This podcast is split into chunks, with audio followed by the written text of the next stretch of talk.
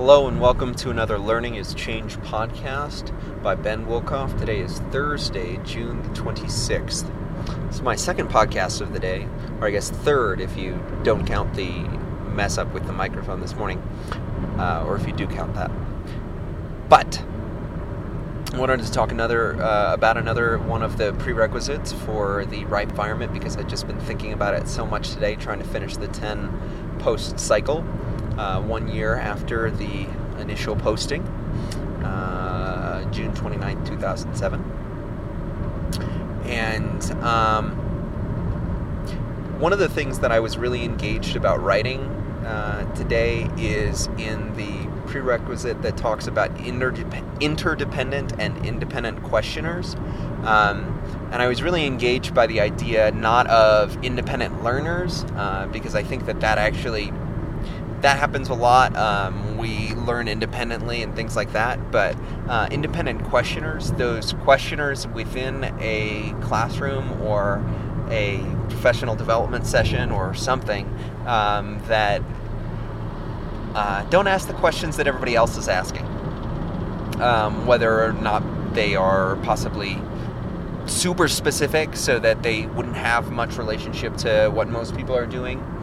Um, or if they are, let's see here, um, really divergent, they are tangential maybe, they, uh, maybe it's something that sparked an idea, but they don't necessarily have a fully formed uh,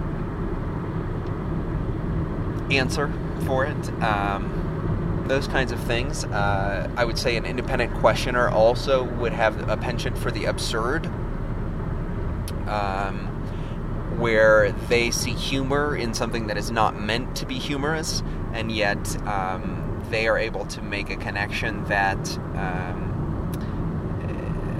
that uh, somehow would seem absurd, but actually works quite well and creates um, a more foundational or a more broad-based sense of uh, of learning or engagement, a more visceral connection to the content. Um, something that, that would jog people's memory. Oh, that's when we did that silly thing with that know, toy. Um, and uh, I'd like to kind of address those kids, those people that are divergent questioners or, or uh, independent questioners and talk about how they can be really brought into uh, the classroom a little bit more, into the, the synchronous event a little bit more. And um, so I think that there needs to be uh, a way to teach kids that if they have a question, rather than saying there are no stupid questions and then shooting them down, and, or saying, oh, that's a question for later, um, we need to talk about that type of question and to ask kids to not be satisfied with asking the expert or the supposed expert in the classroom. Um, the independent questioner, if you're going to be that independent questioner, you need to be the independent answerer too. Uh, you need to be able to go and try and find those things and then actually create something based upon that information that can be presented to the rest of the class or the rest of the uh, audience. And so I guess I would like to propose the idea um, of the independent answer. And I'll talk about more more about that in a second. Um, I'd just like to share a few anecdotes of my own classroom that um, that really made this real for me. Um, we were looking at the com- well, we were working on our blogs, but um, one of the students asked because we were talking about opening multiple tabs as a homepage, um, I believe, and I was saying you need to use the up and down line, the up and down line in between your URLs in order to uh, get the the browser to open up more than one and uh, a kid asked, um, "Is there a better word for the up and down line?" And um, that's not what we were talking about. That that was not even close to the content that we were talking about. But I said, you know, I don't know. I really would love somebody to figure it out. So he did a little research and he found uh, some articles on how that up and down line was created. Um, and it's a typesetting function um, that actually used to uh, actually separate, um, well, a few different things, but it it can be used to separate sentences. It can be used to separate uh, lines of poetry. It can be used to um, separate a lot of different things. But this was all a typesetting function, and there is no logical reason why it should have been brought over, really, um, into the uh, digital domain. Um, although it has been appropriated by a, a few different, obviously, um, a few different tools. So, it, I mean, it makes perfect sense that there is another character for those things.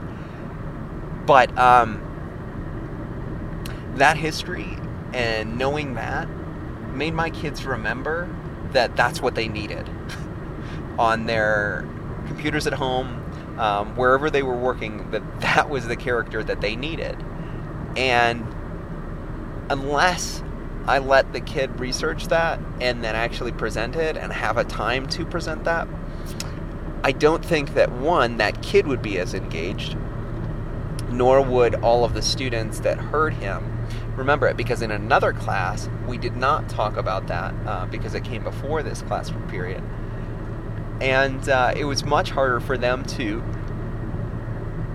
excuse me much harder for them to remember how to do that than it was for the class where where the student researched it. And so um, you know maybe there's a, another word for the independent answerer or independent questioner my thought is that we need to have a space for those learning objects that the independent questioner creates. Um, it is a space where students are engaged enough to know that they don't have to be on topic necessarily to ask a question and that the um, that all sincere forms of questioning will be honored, but that doesn't necessarily mean that the expert in the classroom or the supposed expert in the classroom will have an answer for all questions or has to address all questions. There needs to be a place in the classroom where the independent questioners can gather and actually create things um, that support or supplement what is going on. Now that is, I, I, make the case in the blog post that that is different than the independent or interdependent questioners. The interdependent questioners are very on topic. They want to follow what's going on, but until they get their question answered, they can't listen to you. And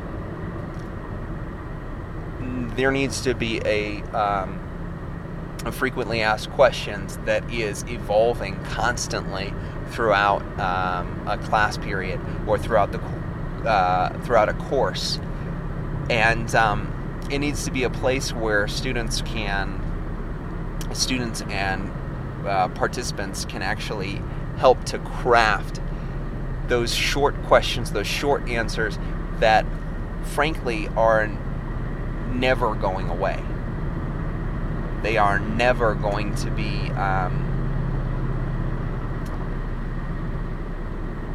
outside of the, the realm of the classroom, and until they're answered, it's very hard to actually engage in the uh, in the session or in, in the content.